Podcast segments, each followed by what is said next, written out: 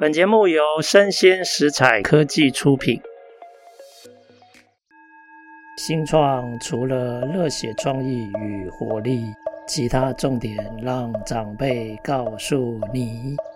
欢迎收听《杨家长辈经》，未来的新创拼图。各位听众，大家好！今天非常高兴能够邀请到我的同行哦，但是他专注的领域跟我不一样哦，他就是鼎鼎大名的这个影视幕后同学会的主持人哦，这个是他的兼职啦，他的正职其实是台大经济系的教授冯教授。来，冯老师跟各位听众打声招呼。大家好，我是冯博翰。是，哎，老师，我想请问一下哈，我们两个都是学经济的嘛，哈啊，但是经济领域经济分析可以分析的主题很多哈，我有点好奇，说你为什么会对影视产业特别有兴趣？我觉得第一个它好玩，然后再来因缘际会之下，我家人都在从事跟创作有关的工作。我可不可以介绍一下你家人有哪些人？啊，像我弟弟叫冯博弟，我不知道大大家前几年有没有看过一部电影叫《江湖无难事》，还有《带我去月球》，那都是他的剧本作品。是，那大家叫他 Birdy 啊。然后另外他跟哈林他们合作有一个《嘻哈游记》的音乐剧，是，然后曾经在高雄威武营区演出。是，那还有其他家人？哦，还有我我我太太也是做创作的。哇哦，OK，他是写小说跟剧本，是啊，像前几年有一个系列叫做《剑魂如初》，是关于上古一群青铜器化形成人，隐藏自己的身份，活在现代社会当中的故事。哎，那你在求学阶段是什么时候决定念经济学的？我是。大学的时候，因为我大学念电机系，是，然后一进去就发现没兴趣，是，然后我比较喜欢观察人怎么做选择，怎么分配资源，然后就修了很多经济系的课。其实文学院的课我也修很多，然后政治系、社会系的课我也修。那时候很扎实，是。那后来大四的时候，我本来有机会可以直升电机所。结果有一天，我跟同学讨论说，这个直升电机所要填志愿，因为我们有很多组。那我说要怎么填啊？大家说 deadline 是昨天。那我想说，我错过了。既然错过，在那一刻，我就决定念经济学。哦，哇哦，哎，真的，我觉得这是天意哦。被这你的学霸力给差一点被你的学霸力给耽误了哈。哎，啊，你念了经济以后，你就喜欢上经济吗？我觉得不同的时间问我，可能有不同的回答吧。是。那我曾经在美国念书的时候，我那时候是真的很喜欢，然后我也觉得经济学的思考方法和训练可以帮助我们很深入的回答很多问题。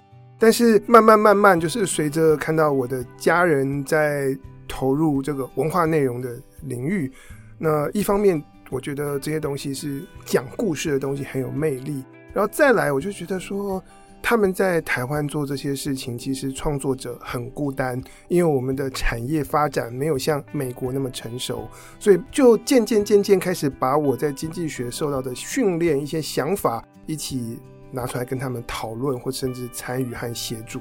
OK，所以你回来台湾就直接进学校教书了？对，我其实毕业以后，我周游列国。有在加拿大蒙特娄的学校任教，后来有一年半在西北大学的 Kellogg School of Management，然后之后去香港工作四年。对，这么久啊？对对对对对。哎，那你总共在海外任教的时间有多长？呃，念书加上工作就是加起十五年。哇，十五年，OK。我在美国六年，哇，不到你的一半，哇，OK。哎，那你是在这十五年期间就结婚的，还是回台湾之后才结婚？哦，在美国念书的时候，念博士班的时候就结婚。OK，OK，OK，好，了解。哎，那当你回到台湾以后啊，你目前主要的研究主题是哪些领域？我觉得就是整个媒体跟娱乐产业。OK，然后除了研究，我觉得更多我自己有机会下去亲自的参与。比方说，在我刚回台湾的时候，大约十年前，那时候我以选书人的身份，然后策划了一系列关于创意写作的书，就是回到那个年代，怎么样可以写出一个好故事，在台湾是很缺乏相关的资源的。我们有很多是关于文学大师个人的心路历程，他们讲的是心法，可是要做好创作，心法我不能学。我读了史蒂芬金的传记，我没有办法变成他。可是，在写作的领域，有很多关于你怎么塑造人物，怎么去设定故事的起承转合和结构，这个东西是技法。这个东西在美国已经有百年的历史，他们有，就像是你学音乐、学钢琴，你有练习曲，可以让所有的人都建立起基本的弹钢琴的这个技巧跟能力。写作这块也有，所以我那时候透过这个创意写作的书的策划，开始投入出版。是，哎，我再次为你当初最后选择不要念电机感到高兴哦。我觉得你对译文真的是有一种特殊的缘分，当然也可能你的关系人、你的家人也都在这个领域。那我想请教一下，你已经算这个领域的专家了嘛？观察这么久，研究这么久，你觉得就影视产业来讲啊，你可不可以跟我们分享一下？因为你过去长期观察国外的这个产业部门嘛，那台湾也有台湾一个发展的状况。我想先问一个一般性的问题：你觉得这个影视产业如果跟其他产业比起来，它有没有一些非常与众不同之处、特别的地方？呃，我觉得在台湾，我比方说 EMBA 或者是在职班的课程，我遇到很多的各种的前辈，大家熟悉的是那种制造业或者是服务业的思维。那我觉得影视，我称之为创意产业，它最大的特性是它投入的是人的创意、技术。跟才华是看不见、无形的东西，它产出的叫做故事，叫做内容，或者是叫做智慧财产权，也是无形的。因为投入跟产出都是无形的，因此就塑造了这个产业非常特殊的这个个性。是，了解。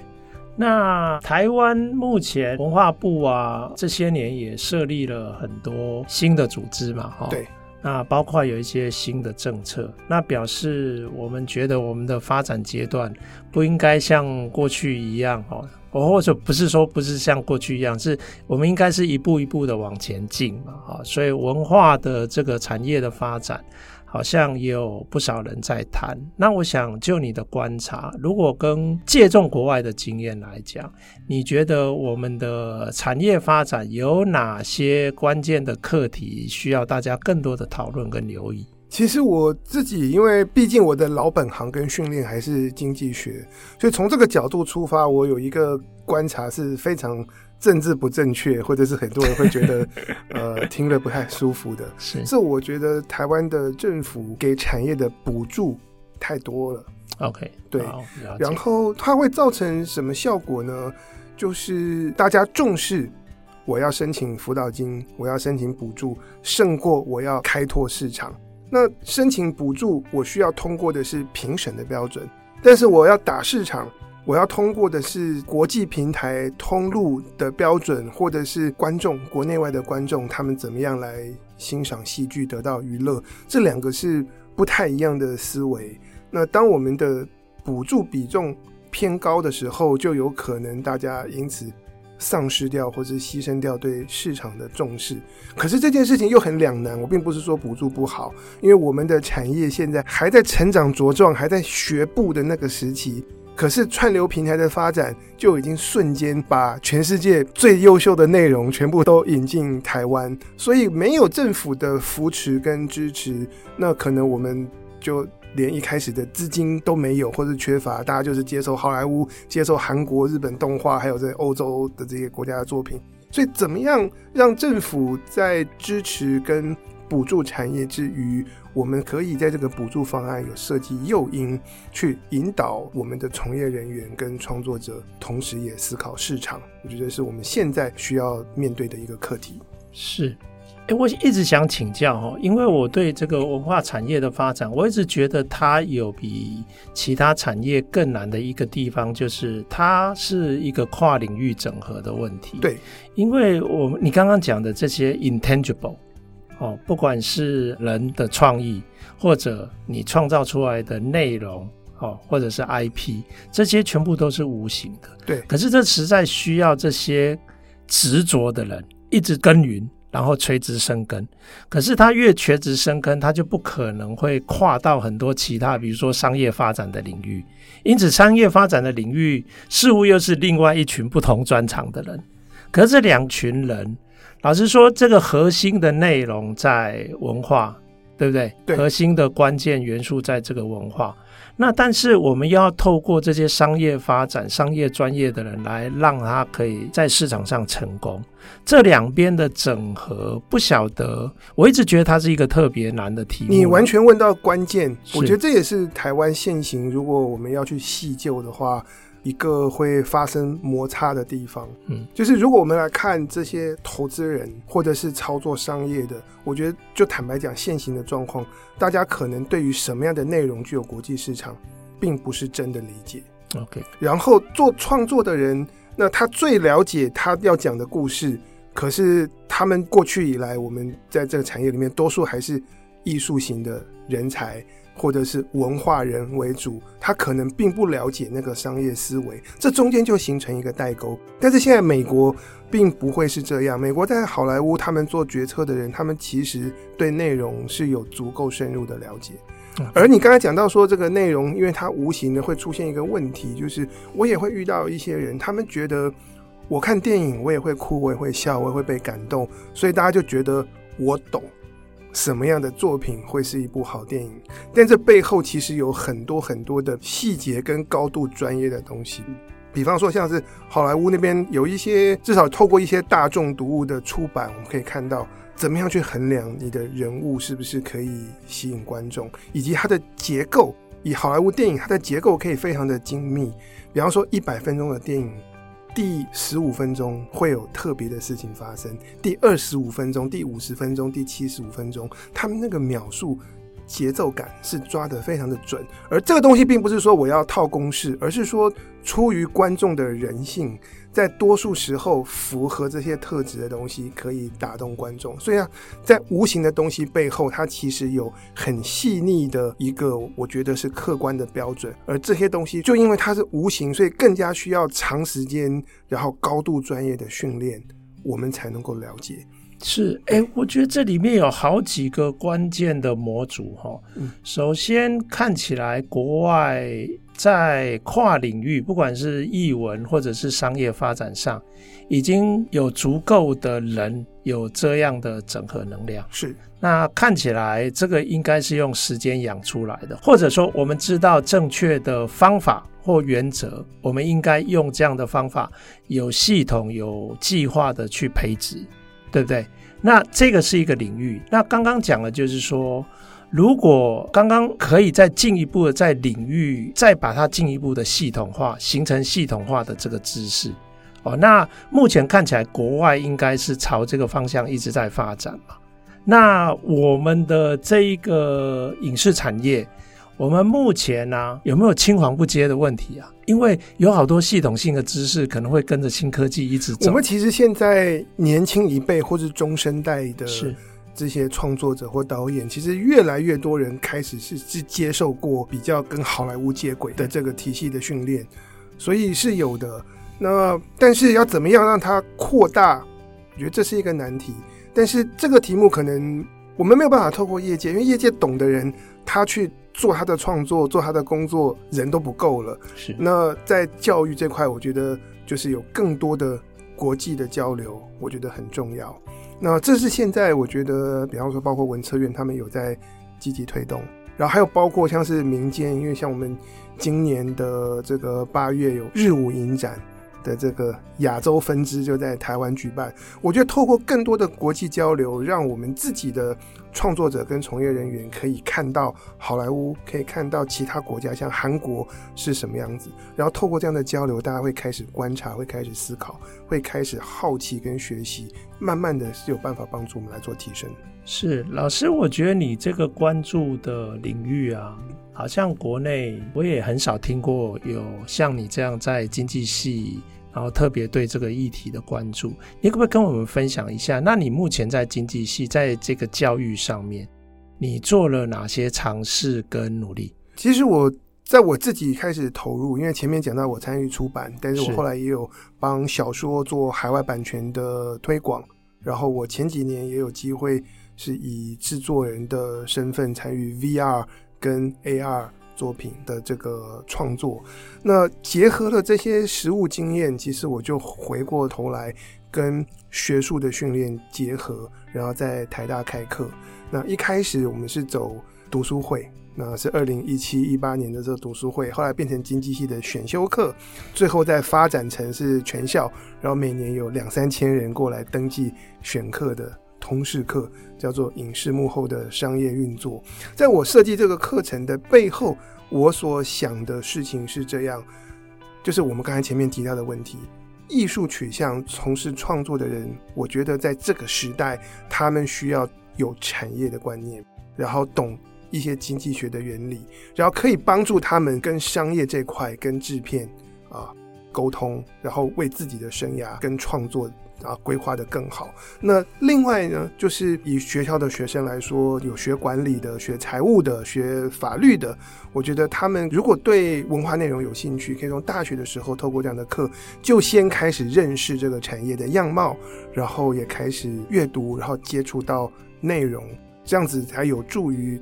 啊，他们未来就把自己的本职学能的专业跟他们有兴趣的领域做一个结合。那在我的课堂上，我也是很努力，很希望能够促进这种不同领域的学生大家之间的这个交流。好，很有意思。哎，老师从第一次的读书会到现在变成上千人的通识课，花了你多久时间？花了多久？大概二零一七到现在六年。六七年的时间，所以这个课程是有一个严格的，越早期它越学术，因为读书会都是读论文。那到现在我们完全是产业取向。Okay, 那到后来我的课，历年修过我的课的学生呢，我们就形成了一个脸书社团，它就叫影视幕后同学会。所以我们是先有这个东西，后来我在开 Podcast 节目的时候想不出标题，那就说我们的原本的这个社团的名字就拿来用。所以，我们有这样的一个社团，历届的学生，那就陆续的开始会有业界的啊，影视公司的广告行销公司，然后来跟我们做一些啊产学合作的交流，大家来这里征才。是，哎，老师。我知道你的这个影视幕后同学会是一个非常受欢迎的一个 podcast 的节目嘛。那我们也知道 podcast 因为它是一个进入门槛比较低的媒体，所以很多人都也许有机会投入。那您现在进入这个领域，那这个节目也非常受到欢迎跟关注。你对这个节目或对这样的声音媒体的行动有没有一些想象？呃，我自己从小就是。抱着收音机在那里听的，所以在所有的媒介里面，我我的视觉很差，我不太喜欢看影像的东西。然后学校上课老师讲的我也听不太懂，我就喜欢自己读书跟听。所以到 Podcast 这种东西冒出来之后，我就觉得太好了，因为以前做 YouTuber 不是我习惯的，然后要写文章也不是我习惯的，然后用透过声音来表达，那我觉得比较可以如鱼得水。那在我们做影视幕后同学会这个节目，我一开始的初衷。就是跟大家分享，用产业的角度出发来看，我们觉得是文化和娱乐的东西。所以我会介绍好莱坞很多运作的制度，它背后是有它的原理在。那我们在台湾希望振兴我们的文化内容产业，可以怎么思考？但我后来做做做，就发现有一些意外之喜冒出来了，就是。我有一些的听众会跟我联络，然后他们很认同里面我所谈的一些观念，他们很期待台湾在某一些产业政策上面可以有一些改变，可以往前走。所以我就后来发现，误打误撞透过一个节目，我可以把期待这个产业改革跟更好的这些人能够凝聚起来，不然大家原本都藏在每个人自己的工作岗位上面，然后可能每天为自己的这个电影，然后要申请补助、辅导金，然后创作而张罗，可能就已经忙得不可开交了。那你不会知道说他其实希望这个环境有改变，但是透过节目，给大家都浮出来。是是，哎，老师，我觉得你还蛮变种的，就是你有学术训练，但是我觉得你也有实务的经验。那我想请教哈，一个你未来生涯发展的问题。你现在在台湾的最好的大学任教，那你未来是想要继续待在学界，还是你希望到了一个阶段以后，你可能转换跑道，也许到产业界或者到其他的领域？我觉得教育这块一直是我可以贡献的地方，所以应该还是会待在学校。可是，在这个过程当中，我也希望能够跟产业有更多、更密切的合作。OK。所以产学合作的可能性应该很高嘛，应该是你未来最主要的目标。对，这个是我觉得我可以有机会发挥跟贡献的地方。是，而且我觉得你背后还有一个很特殊的资源，就是那些聪明才智很好的那些年轻人。诶，这个一半一半哦，真的啊？因为呃，我绝对，我觉得我有。我们的学生是，我觉得素质非常的高，而且我的课有开在教育部的全国夏季学院，所以我的学生不是只有台大学生哦，是各大学的学生来修都可以算毕业学分的，是，所以是背景是很多元的。但是我觉得现行的产业有一个很明确又很立即的问题，就是它让它吸引不了年轻人进入这一行。嗯，了解。吸引不了的原因。主要是在于说，学生会问说：“我来做这个，我来做电影，五年后、十年后、二十年后，当我完成了一些什么阶段性的作品跟成绩，我会在哪里？”这个问题我们没办法回答。可是，一个学生他如果去台积电，或他如果去一家金控，你大概就 他就可以知道说，在他的努力之下，几年后他会变成什么样子。可是，他如果来当编剧，然后他投入相关产业文化内容。没有人能够告诉他，我们这个 career 的这个路径跟阶梯是还不存在的，而这个不确定性，并不是这个薪水比较低会让人劝退，而是那个路不知道在哪里，会让很多素质好的学生他就决定说，那我还是去跨国企业，我还是去 Google，我还是去 Dior 或者是哪里？是是是。哎，老师，那在你教学这些年，有没有一些不怕死的热血青年？他听了你的课，然后受了你的启发，还是想要在影视产业试试看？哦，有，我觉得还是有。其实这，哎，有没有百分之一或千分之一啊？我不知道哎，但是我觉得十几二十个人是有的。哦，目前十几二十个人是有，是不是？对对对，因为像我去年底去那个亚洲新媒体高峰会，哎，就是在那边就会遇到一些我的学生是工作人员。OK 呀、yeah，很棒很棒。哎，冯老师，我之前我一直以为我们是同业哦。其实我觉得你专注的领域跟我有一些差距，但是里面真的是无比的精彩。那我真的很希望你这条路啊，可以按照你的期待跟想象继续走下去。然后为我们这个产业创造更多的可能性跟机会。好，谢谢，谢谢你的鼓励。好，非常感谢冯老师今天的分享。那也谢谢各位听众的收听，我们下次见。